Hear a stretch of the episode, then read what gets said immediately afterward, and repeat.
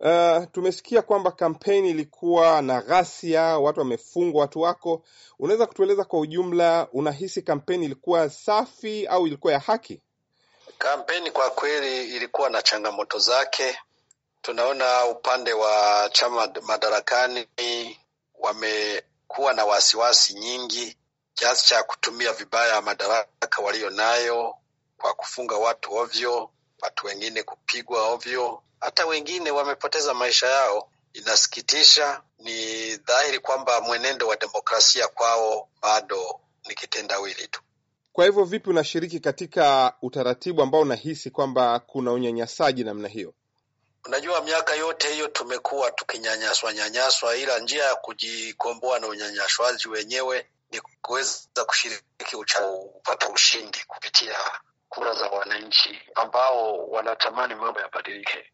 Sasa lakini, katika hali kama hiyo, unafikiri mtaweza kushinda? Maanake mlikuwa mkilalamika hamna wawakilishi ya kutosha katika vituo vya kupiga kura. Mtafanya vipi kuweza kuhakikisha mnapata ushindi au mna kura zenu zinakuwa za haki?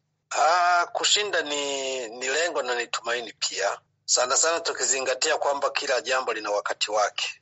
Tunaamini kwamba japo wametunyanyasa na wamejaribu kututenga katika nyadhifa zinazohusika, tuna imani ya kwamba walio wengi hata miongoni mwao wanahitaji mabadiliko yawepo. Ya kwa hiyo tunaamini na tunatumaini kwamba Warundi walio wengi watakuwa tayari kuweza kuhakikisha kwamba lengo hilo la kufikia mabadiliko tunalifikia. Kuna watu wanasema kwamba mkiwa hamtapata ushindi, mnaweza kuchukua hali ya kwamba ghasia zinaweza kutokea. Je, unaweza kuhakikisha kwamba ukishindwa au ukishinda vilevile, wanasema upande ule mwingine utakuwa unakataa? Unafikiri hali hiyo inaweza kujitokeza au mtafa, mtakabiliana vipi na hali hiyo ya matokeo? Sisi tunakabiliana na matokeo kwa mujibu wa sheria. Hatuwezi tukapalilia tuka njia ya vurugu hata kidogo. Tunataka nchi iwe tulivu, nchi iwe na amani. Ndiyo maana tunaomba kila mmoja aheshimu kile wananchi watakachokuwa wameamua. Mahakama ya Katiba, tume ya uchaguzi yenyewe, vyombo vya serikali, tunachowaombeni ni kwamba waheshimu raia wa Burundi, kwani ndiyo wenye madaraka mikononi. Wakiamua mabadiliko, asiwepo mtu wa kuchakachua, asiwepo mtu wa kugushi matokeo, wayatangaze kama yalivyo. Wasijaribu kutangaza wameshindwa kutawala nchi. Walichoweza, walichofaulu ni kuendelea kugawa jamii ya Burundi kwa misingi ya kisiasa, ni kuendelea kufanya ubadhirifu wa hali ya juu kiasi kwamba sekta zote zimedidimia, kiasi kwamba nchi ya Burundi imejikuta hali imetengwa yenyewe ikitengwa kwa ajili ya viongozi wake ambao hawataki kuwa na suluhu, hawataki kusuluhishwa na watu. Kwa hiyo wakitarajia kufanya vurugu, watakaopenda kuwa kwenye vurugu watakuwa ni wachache. Milioni takriban kumi na mbili za Warundi hatutaki vurugu, hatutaki machafuko, tunataka amani, tunataka utulivu, ili nchi yetu iweze kuwa na hadhi inayostahili. Umesema mambo mawili muhimu hapo. Hawa wamegawanya watu kwa kisiasa, lakini vilevile vile kuna wale wanasema kuna hali ya mgawanyiko kikabila kati ya Wahutu na Watutsi. Je, wewe upande wako kwanza, unafikiri unaweza kuwa umewavutia watu kwamba utawatawala kwa Warundi kwa pamoja? Naam, kwa sababu lengo letu ni kuepukana na ujinga wa namna yoyote ile. Nchi yetu imekuwa na matatizo kutokana na watu walioendeleza ujinga fulani fulani. Migawanyiko iliyopo yote ni kwa maslahi ya vigogo walioko madarakani. Kama ilivyo leo ndivyo ilivyokuwa jana, na mara nyingine tunawasikia wengine wakianza matusi, kashfa, nini na nini, kwa kutaka kuvuta tena ma matatizo ya ukabila, wakati makabila ya Warundi siyo makabila. Warundi sote tu na lugha moja tuna imani moja, tunaishi wote vijiji pamoja, hata mijini. Hiyo migawanyiko kwa kweli ni migawanyiko ambayo ni artificial, inayotengenezwa na watu wanaopenda kunufaika na na mali ya umma, huku wakifanya umma wenyewe wahasimiane, wachukiane bila wenyewe kujua kwa nini wanachukiana.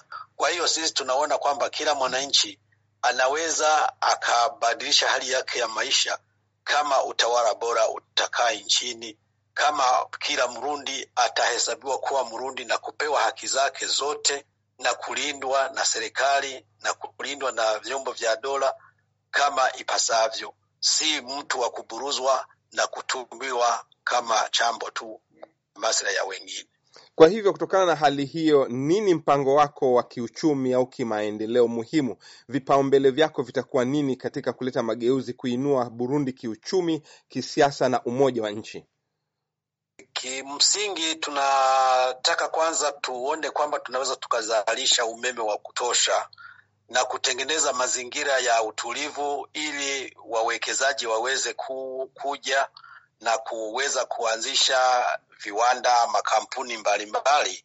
Hivyo ajira ziweze kutengenezwa kwa vijana walio wengi, na hapo watu wataweza kuwa na mapato, na wakisha kuwa na mapato, maisha yatabadilika.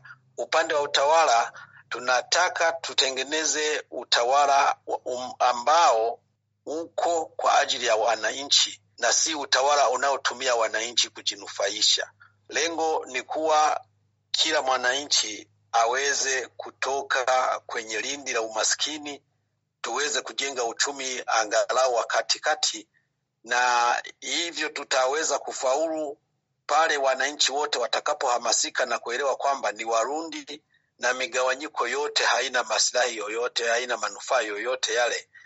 Na pia tunataka kukuza elimu, elimu kwa sababu ndiyo ndiyo mustakabali wa taifa. Tunapenda mm, mashule yaongezeke, wanafunzi waweze kusoma katika mazingira yaliyoboreshwa na zaidi ya hayo, ili tuweze kunufaika na yote hayo ni kuboresha mahusiano na mataifa jirani na jumuiya ya kikanda ya Kiafrika na hata jumuiya ya kimataifa ili tuweze kuwa na masoko na tuweze kuwa na wapi tunaweza tukapata vile tunavyovihitaji na wapi tunaweza tukauza vile tunavyozalisha na sisi.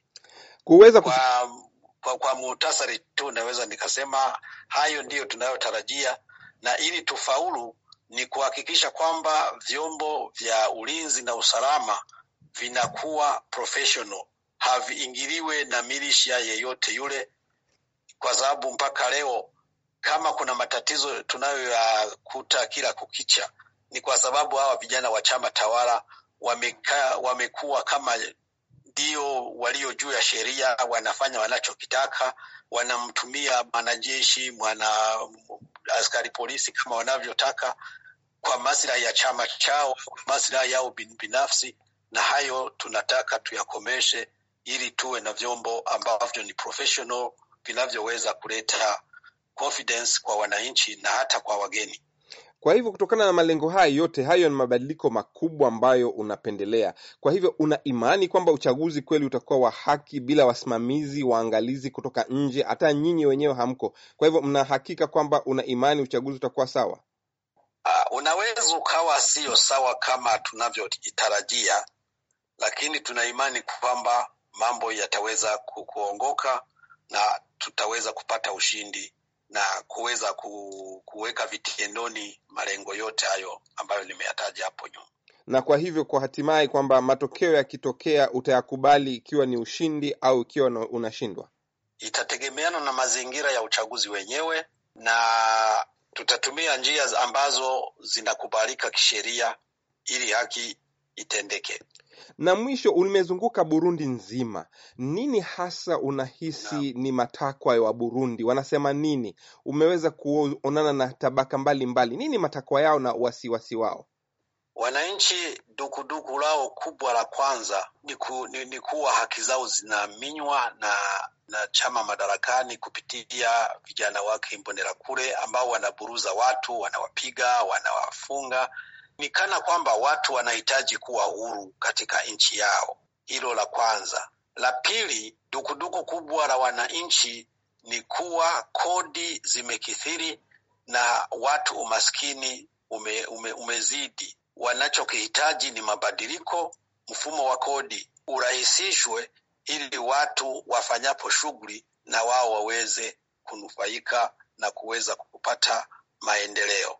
Jambo jingine ni kwamba vijana walio wengi ajira hawana. Mazingira ya, ya, ya, ya kuweza kuboreshwa na private sector itakapopanuka, fursa za kazi zitakapoongezeka, italeta aueni miongoni mwa vijana, na ndio maana tunasema ili tuweze ku, ku, kuleta matumaini ni vema ili suala la kuweza kuwa na umeme wa kutosha ni, ni jambo muhimu sana, kwa sababu ndiyo itakuwa ni hatua ya kwanza kuweza kukupa nafasi nzuri wa, wa watu wa private sector, na hivyo fursa za kazi kuweza kupatikana na kuongezeka.